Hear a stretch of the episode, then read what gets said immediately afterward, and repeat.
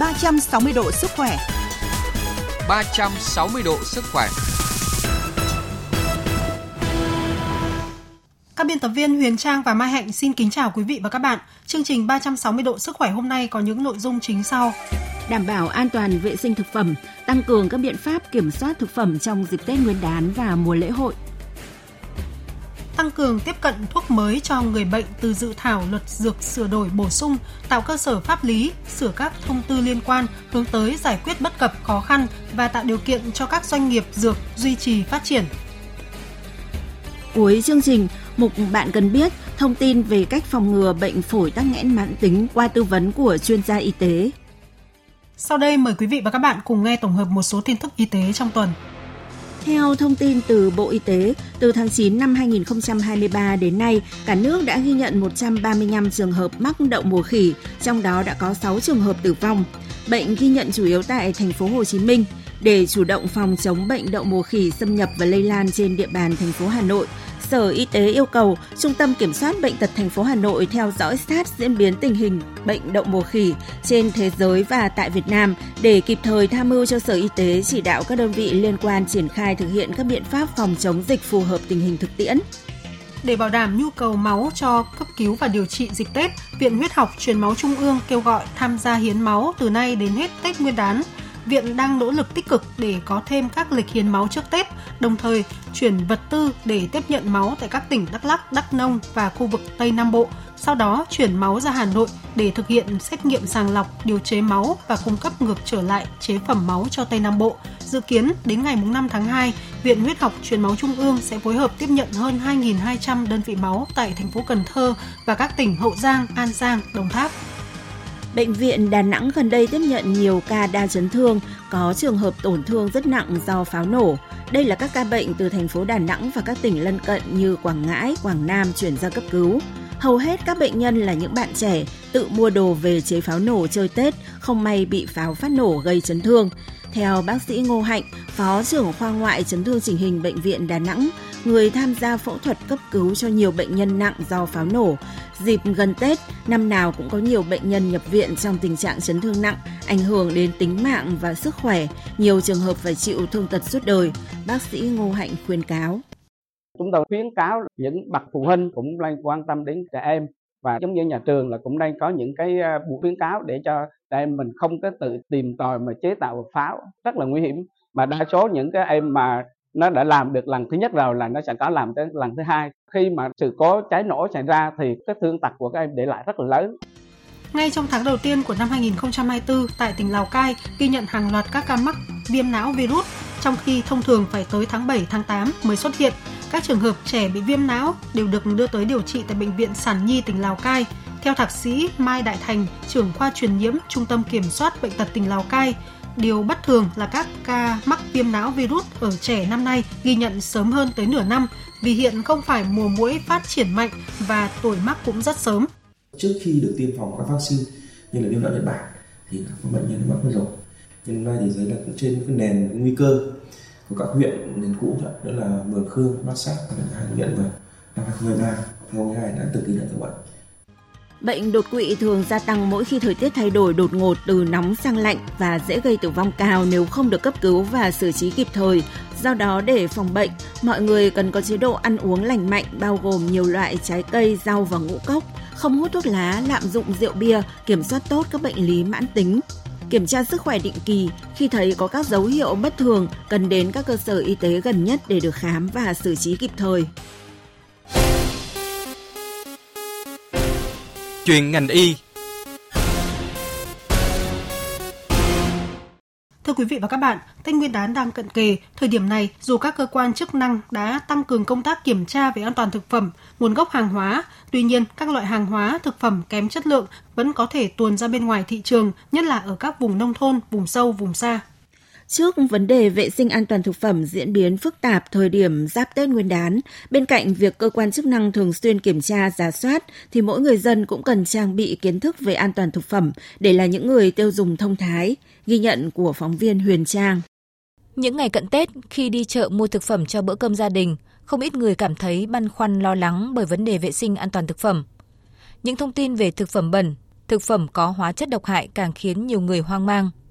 Làm sao để có thể lựa chọn được các loại thực phẩm tươi ngon nhưng vẫn phải đảm bảo nguồn gốc xuất xứ rõ ràng, luôn là chăn trở của rất nhiều người dân. Cá thì cứ phải uh, tươi sống, còn thịt thì ờ, cái màu nó phải đỏ tươi và nó có một cái chất gọi là uh, dính dính. Đi mua sắm mà không có được cái thực phẩm an toàn thì cái thứ nhất là bệnh tật nó sẽ cảm thấy làm cho con người nó sẽ không có sức khỏe tốt không giữ được ờ, cái vệ sinh. Vấn đề đảm bảo vệ sinh an toàn thực phẩm là vấn đề lớn mà mọi người rất quan tâm. Thì cũng đề nghị tức là tăng cường kiểm tra hơn để đảm bảo cho sức khỏe cho dân trong ngày Tết. Với những mặt hàng đặc trưng cho dịp lễ Tết như giò, chả, để đáp ứng nhu cầu của lượng khách mua tăng đến 10 lần so với ngày thường, người kinh doanh phải tăng cường sản xuất. Do vậy, vấn đề lựa chọn thực phẩm an toàn cũng là một khâu quan trọng và điều này thường chỉ trông chờ vào lương tâm của những người sản xuất và buôn bán thực phẩm. Với kinh nghiệm bán chả giò ở chợ thành công từ nhiều năm nay, bà Lê Thị Mão chia sẻ. Giò này thì cũng phải làm trước một ngày, bởi vì là cái nhà này có một cái máy xay rất là to, xay một lúc 30 cân giò luôn, ra vừa giò vừa chả luôn. Đấy, thì là làm được đảm bảo lắm, không làm sao cả. Lồi hấp hai cái lồi to tùng bằng thế này, thì là chỉ thả vào hấp, hấp qua điện thôi, không phải luộc. Trước vấn đề an toàn vệ sinh thực phẩm diễn biến phức tạp thời điểm cuối năm, theo các chuyên gia, bên cạnh việc cơ quan chức năng thường xuyên kiểm tra, giả soát, thì mỗi người dân cũng cần trang bị kiến thức về an toàn thực phẩm để là những người tiêu dùng thông thái. Phó giáo sư tiến sĩ bác sĩ Nguyễn Thị Bay, Chủ tịch Liên tri hội Đông Tây Y kết hợp cảnh báo. Những cái cờ chỗ mà thủ công làm để bán lại đó, đôi khi người ta tận dụng cái giá rẻ thì mua cái thịt ôi rồi thì người ta còn sử dụng cái lượng, những cái lượng diêm sinh, những cái lượng muối diêm, hay là những cái lượng mà hàng theo nó còn tới mức độ nào nữa. Dư lượng các cái loại hóa chất này không phải nó có tác dụng tức thì, mà nó tích lũy. Nhưng mà về lâu về dài thì nó biến thành những cái nitrosamin và những cái nitrosamin này nó thay đổi cái cấu trúc của tế bào của màng tế bào hay là nó thẩm thấu được vào gan nó gây suy gan nó vào thận nó gây suy thận và nó thẩm thấu lâu dần nó thay đổi cấu trúc tế bào thì nó gây ung thư sự băn khoăn lo lắng của nhiều người tiêu dùng trong việc lựa chọn thực phẩm an toàn để vui xuân đón Tết không phải là không có cơ sở, bởi năm nào cũng vậy, thời điểm Tết, khi sức mua tăng cao, thì các cơ sở sản xuất và người kinh doanh không có uy tín lại tung ra thị trường nhiều loại thực phẩm kém chất lượng. Vì vậy, công tác quản lý an toàn thực phẩm tiếp tục được tăng cường trong thời gian tới. Bên cạnh công tác thanh tra kiểm tra theo kế hoạch, cần tăng cường việc thanh tra kiểm tra đột xuất, hậu kiểm nhằm hạn chế tối đa thực phẩm không đảm bảo an toàn lưu thông trên thị trường, đồng thời kiên quyết xử lý vi phạm. Để đảm bảo an toàn thực phẩm trong dịp Tết Nguyên đán Giáp Thìn và lễ hội xuân 2024, cùng với sự vào cuộc quyết liệt của các lực lượng chức năng mà nòng cốt là lực lượng quản lý thị trường, người dân chú ý chỉ nên mua thực phẩm tại những địa chỉ uy tín và nói không với những sản phẩm không rõ nguồn gốc, xuất xứ.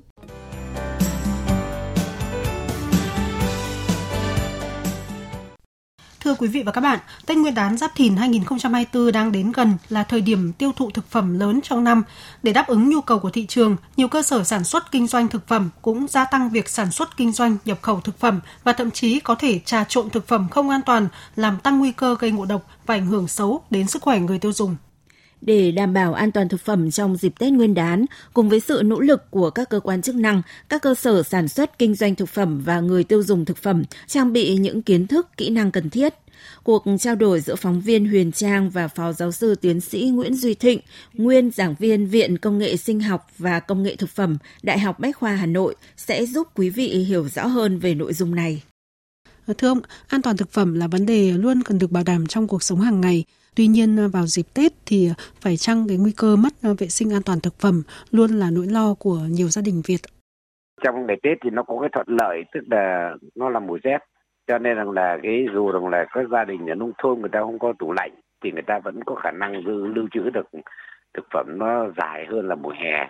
trừ trường hợp những ngày tự nhiên nó đổi thời tiết có những năm mà mùa đông tết nó rất là nóng nhưng ít thôi chủ yếu là nó lạnh nhưng mà đối với đây là rất là đồng bào đồng miền bắc còn miền trung và miền nam thì nó vẫn nóng. Vì cho là càng nóng bao nhiêu thì thịt nó càng hỏng nhanh hỏng bấy nhiêu. Nếu như là ở nhiệt độ cao ấy, thì nó bị à, nhiễm những cái chất bẩn từ ngoài môi trường vào thì nó chóng hỏng lắm. Và thịt mà chóng hỏng nó bị nhiễm vi sinh vật thì nó gây độc tố rất là nhiều. Vì vậy cho nên là nếu như tết đến thì mình việc đầu tiên các gia đình phải chuẩn bị là bảo quản cho nó tốt. Nếu không mà có tủ lạnh thì phải làm thịt chín thì nó nó đỡ hỏng. Chứ còn nếu mà để thịt tươi thì nó hỏng mất. Thế nhưng mà nếu cái giò hay chả đã chín rồi nhưng mà nếu như không bảo quản tốt thì nó vẫn bị hỏng. Và bị hỏng thì nó sẽ gây ra độc tố cao hơn rất nhiều so với cái loại mà dầu tinh bột. Vâng, vậy trước nguy cơ đó thì người dân cần phải lưu ý điều gì khi mà lựa chọn và bảo quản thực phẩm trong những ngày Tết thưa ông? những cái việc bảo quản thực phẩm ngày Tết thì người dân người ta cũng đã chú ý rất là nhiều về cái chuyện là thực phẩm phải an toàn cho chính mình và cho con cháu và cho ông bà nữa. Vậy cho cái việc quan trọng nhất là phải chú ý là thực phẩm phải được nấu chín kỹ và phải được bảo quản tốt. Tốt nhất là sau khi nấu chín xong thì được bảo quản trong tủ lạnh.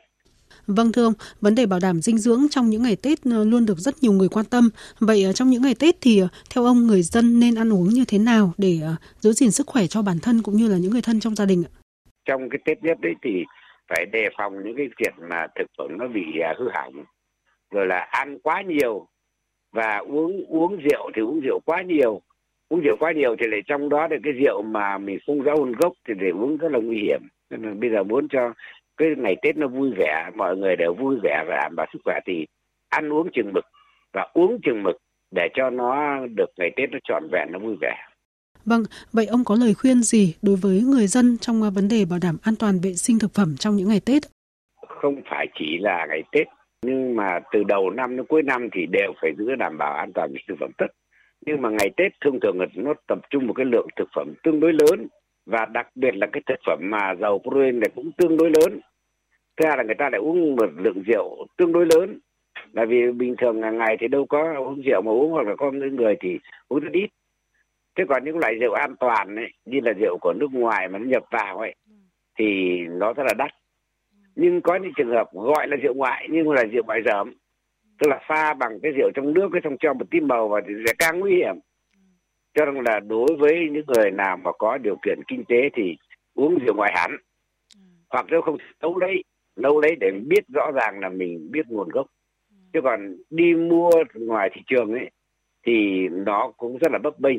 có thể vỡ được cái loại rượu ngon, nhưng có thể là được những cái loại rượu mà người ta, vì lợi nhuận người ta pha chế và nó làm cho người ảnh hưởng đến sức khỏe. Thế còn lại là ừ, thực phẩm thì bây giờ là nói một cách đơn giản là bảo quản thì rất là khó nhưng mà rất là dễ. Cứ nấu chín và bảo quản trong cái tủ lạnh. Thì ở nhất là đặc biệt trong tủ nấu chín rồi thì bảo quản là ngăn dưới thôi. Thế còn là nếu mà chưa chín thì tươi, mình muốn thì bảo quản trong ngăn đá thế là nó đông cứng lại thì khi nào mà dùng nấu đâu thì mình bỏ làm nóng lên đấy chứ đừng có bỏ nó tất rồi xong rồi lại cho vào. Thế còn là bánh trưng ấy thì thông thường một gia đình nó khoảng độ 15 20 chiếc. Thế thì cái nào mà để bàn thờ thì bàn thể là bàn thờ. Nhưng cái nào mà không để bàn thờ thì để trong ngăn tủ lạnh ở dưới đáy dưới dưới ấy, thì nó đỡ bị thiêu đỡ bị hỏng. Nhưng nếu trong trường hợp muốn để lâu dài tức là khoảng độ ngoài riêng thậm chí dằm tháng riêng người ta có thể ăn được ấy, thì bánh trưng nên cho vào ngăn đá luôn cho nó thành đứng thành khối đá luôn. Sau đến khi mà mình cần dùng ấy thì mình cho nó ra để ra ngoài á. Thì mùa đông ấy 15 17 độ nó cứ nó ấm dần ấm dần ấm dần ấy, thì bánh trưng nó mềm ra. Thì nó mềm ra thì bây giờ mình có thể hấp lại cho nó nóng lên ăn cho nó ngon. Hoặc là rán lên có nhiều gia đình thì chiên rán lên ăn cho nó ngon. Thế thì như vậy là nó ít không đi không lạnh nữa. Và do đó không ảnh hưởng đến sức khỏe. Vâng, xin trân trọng cảm ơn Phó Giáo sư Tiến sĩ Nguyễn Duy Thịnh với cuộc trao đổi vừa rồi. 360 độ sức khỏe, cùng bạn sống khỏe mỗi ngày.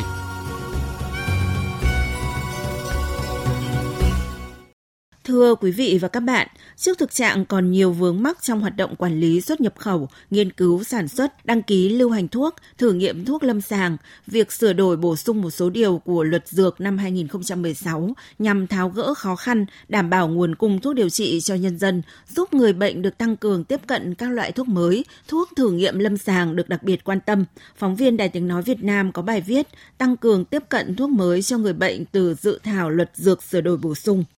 Những nội dung sửa đổi bổ sung trong dự thảo luật dược được đánh giá là tích cực đối với người dân và các doanh nghiệp dược phẩm khi theo hướng đơn giản hóa thủ tục, tăng khả năng tiếp cận thuốc cho người bệnh. Một trong những điều mà người dân hết sức quan tâm là khả năng tiếp cận thuốc mới, thuốc thử nghiệm lâm sàng đối với bệnh nhân mắc bệnh hiểm nghèo, trong đó có bệnh ung thư. Tuy nhiên, theo giáo sư tiến sĩ Lê Văn Quảng, giám đốc bệnh viện ca, để người bệnh tiếp cận được các loại thuốc mới, thuốc thử nghiệm vẫn còn là một quá trình dài. Một số thuốc mới thì nó hơi đắt tiền, do vậy mà cũng không phải là bệnh nhân nào có cơ hội. À, một cái nữa là về thuốc nghiên cứu thuốc ấy, thì nó luôn luôn được thay đổi. Ta mới chỉ có xin được thử nghiệm ở pha 2, pha 3 thôi. Sắp tới là chúng tôi muốn thử nghiệm thuốc mới pha 1 để cho bệnh nhân là khi mà hết các phương pháp khác rồi thì vẫn có cơ hội để một cái thuốc mới xem nó có đáp ứng được không. Và với một cái thuốc mới này người ta đã thử nghiệm ở cái pha khác rồi thì ở cái pha trên người nó sẽ có thể có cái tác dụng nhất định. Tuy nhiên cũng không phải là tỷ lệ quá nhiều mà nó chỉ có vài chục phần trăm. Nhiều chuyên gia cũng cho rằng hiện nay có các thuốc mới điều trị tim mạch, đái tháo đường, cho thấy hiệu quả điều trị tính sinh khả dụng hơn hẳn so với thuốc đang lưu hành. Song vẫn còn nhiều những vướng mắc liên quan đến quy trình đăng ký thủ tục cấp phép. Trong 10 năm, chỉ có 9% thuốc mới có mặt tại Việt Nam, thấp hơn mức 20% của khu vực. Để nói về việc thuốc mới chậm có mặt, người bệnh Việt Nam chịu thiệt thòi trong việc tiếp cận thuốc mới. Những bệnh nhân có khả năng chi trả cao sẽ ra nước ngoài khám chữa bệnh, gây thất thoát ngoại tệ và không thúc đẩy được việc đầu tư công nghệ, dịch vụ khám chữa bệnh chất lượng cao ở Việt Nam. Theo quy định của luật dược năm 2016, thời gian cấp giấy đăng ký lưu hành để các loại thuốc mới đến tay người dùng là tối đa 12 tháng. Tuy nhiên, trên thực tế phải mất 4 đến 5 lần thời gian như thế, bởi còn nhiều bất cập về quy định hành chính gây khó khăn cho cả cơ quan quản lý và doanh nghiệp. Một trong những trọng tâm của luật dược sửa đổi là những đề xuất nhằm đơn giản hóa thủ tục hành chính, tạo điều kiện thuận lợi về trình tự thủ tục nộp đơn đăng ký lưu hành thuốc mới. Phó giáo sư tiến sĩ Lê Văn Truyền, chuyên gia cao cấp dược học cho rằng, để làm được điều này, cơ quan quản lý cần giải quyết các khó khăn về quy định, về mặt luật pháp đối với các loại thuốc cho người bệnh. Thực chất là số thuốc lưu hành trên thị trường không phải là quá thiếu thốn như là trong thời kỳ đại dịch. À, tuy nhiên nó cũng còn vướng mắt mà cần phải à, ở cái cấp uh, quốc hội hoặc là chính phủ phải ờ, xem xét để sửa đổi các luật. Thì hiện nay là luật dược đang trong quá trình sửa đổi. Thì chúng ta thấy những cái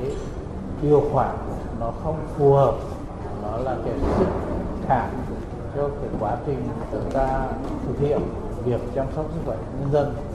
Bên cạnh các thuốc mới để đảm bảo phần nào nguồn cung thuốc chữa bệnh cho người dân, trong năm 2023, Bộ Y tế đã công bố 8 đợt gia hạn hiệu lực giấy đăng ký lưu hành thuốc, nguyên liệu làm thuốc đến hết ngày 31 tháng 12 năm 2024 với tổng số thuốc nguyên liệu làm thuốc được công bố là 11.703 trong đó 9.163 thuốc trong nước, 2.296 thuốc nước ngoài, 244 vaccine sinh phẩm. Thực hiện cấp mới gia hạn giấy đăng ký lưu hành theo luật dược 2016 cho 4.087 thuốc.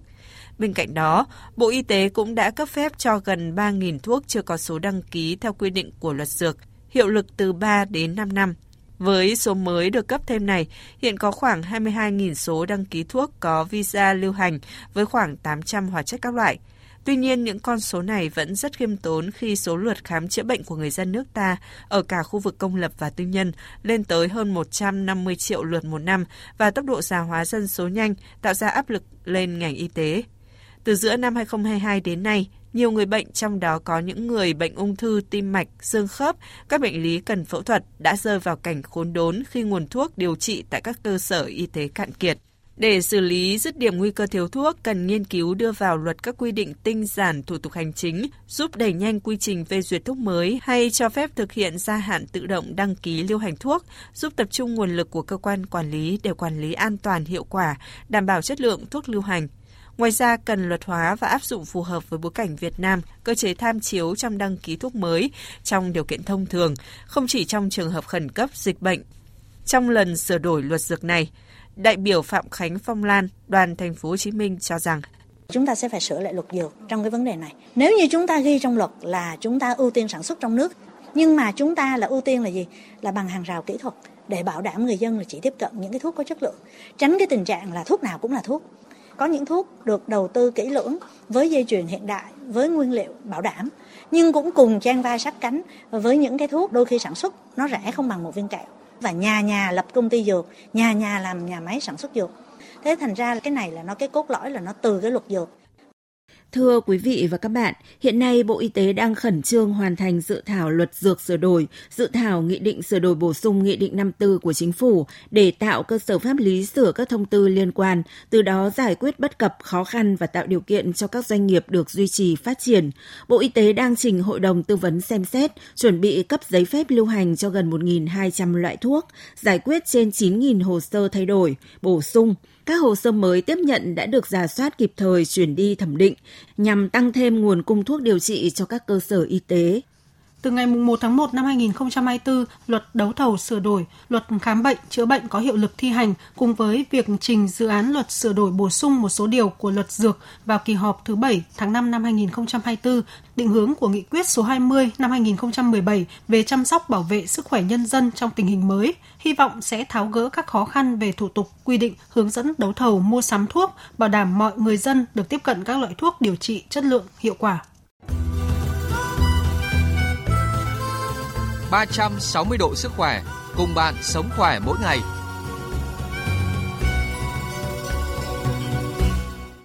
Thưa quý vị và các bạn, mùa đông xuân khiến các bệnh về đường hô hấp tăng mạnh, trong đó có bệnh lý phổi tắc nghẽn mãn tính, một trong 10 căn bệnh gây tử vong hàng đầu tại nước ta. Tuy căn bệnh này ngày càng phổ biến, song cộng đồng băn khoăn có cách nào để dễ dàng nhận biết mình có mắc bệnh phổi tắc nghẽn mãn tính hay không? Phó giáo sư tiến sĩ thầy thuốc nhân dân Đinh Ngọc Sĩ, Chủ tịch Hội Lao và Bệnh phổi Việt Nam, nguyên Giám đốc Bệnh viện Phổi Trung ương, thông tin về căn bệnh này như sau. Những người đã có à, ý thức về bệnh và để nhận biết được bệnh thì tôi nói rằng khi mà những người đó nhận biết là mình có bệnh rồi thì đã muộn. Lý do là bệnh rất âm thầm và một khi chúng ta nhịn nhận thấy những nguy cơ là ho, khó thở à, và khạc đờm thì bệnh đã diễn biến đến à, lâu dài rồi. Rất thầm lặng là thế. Cho nên khi mà bắt đầu có khó thở, thì người ta thấy là lúc, khi mà người người bệnh đã khó thở rồi, thì cái khả năng làm việc của phổi đã giảm mất 50% rồi. Thế cho nên khi mà người bệnh hay là tự nhận thấy mình bệnh, đi đi khám bệnh hoặc đến bác sĩ, thì đấy cũng đã là muộn. Muốn nhận biết được như các nhà chuyên môn, người ta thấy rằng là nếu một đối tượng mà hút thuốc lá sau 40 tuổi mà bắt đầu có những tiếng ho, có đờm tiếng ho không phải là ho tiếng ho khan nữa mà tiếng ho sâu có đờm thì đây là những người khách hàng của bệnh COPD đã nhận biết thì chúng ta phải biết nhận biết sớm hơn những cái triệu chứng bắt đầu có ho khạc và chưa có khó thở. Và đặc biệt là những người nam giới mà có hút thuốc lá thì hãy cảnh giác rằng những cái cơn ho đầu tiên khi mà cái tiếng ho nó khác đi so với à, cách đấy một vài năm thì đấy là những cái triệu chứng của bệnh COPD hay bệnh phổi. Tăng nghẽn mãn tính đã bắt đầu rồi đấy. Mà đừng chờ khi nào khó thở mới đi khám bệnh. Vâng, như vậy quý vị và các bạn đã rõ một số cách nhận biết đơn giản những triệu chứng của căn bệnh phổi tắc nghẽn mãn tính. Chúng tôi xin lưu ý thêm là bệnh không lây lan thường gặp ở người lớn tuổi. Một trong những nguyên nhân chính gây ra bệnh phổi tắc nghẽn mãn tính là hút thuốc lá và hít phải khói thuốc lá. Có tới từ 80 đến 90% bệnh nhân phổi tắc nghẽn mãn tính đang hút hoặc có tiền sử hút thuốc lá. Do đó, theo Phó Giáo sư Tiến sĩ Thầy thuốc Nhân dân Đinh Ngọc Sĩ, những người có hút thuốc lá hoặc thường xuyên hít phải khói thuốc lá trên 40 tuổi nếu có những triệu chứng như ho có đờm nên đến bệnh viện để kiểm tra xem mình có mắc phổi tắc nghẽn mãn tính hay không để có hướng điều trị và phòng ngừa các đợt tái diễn.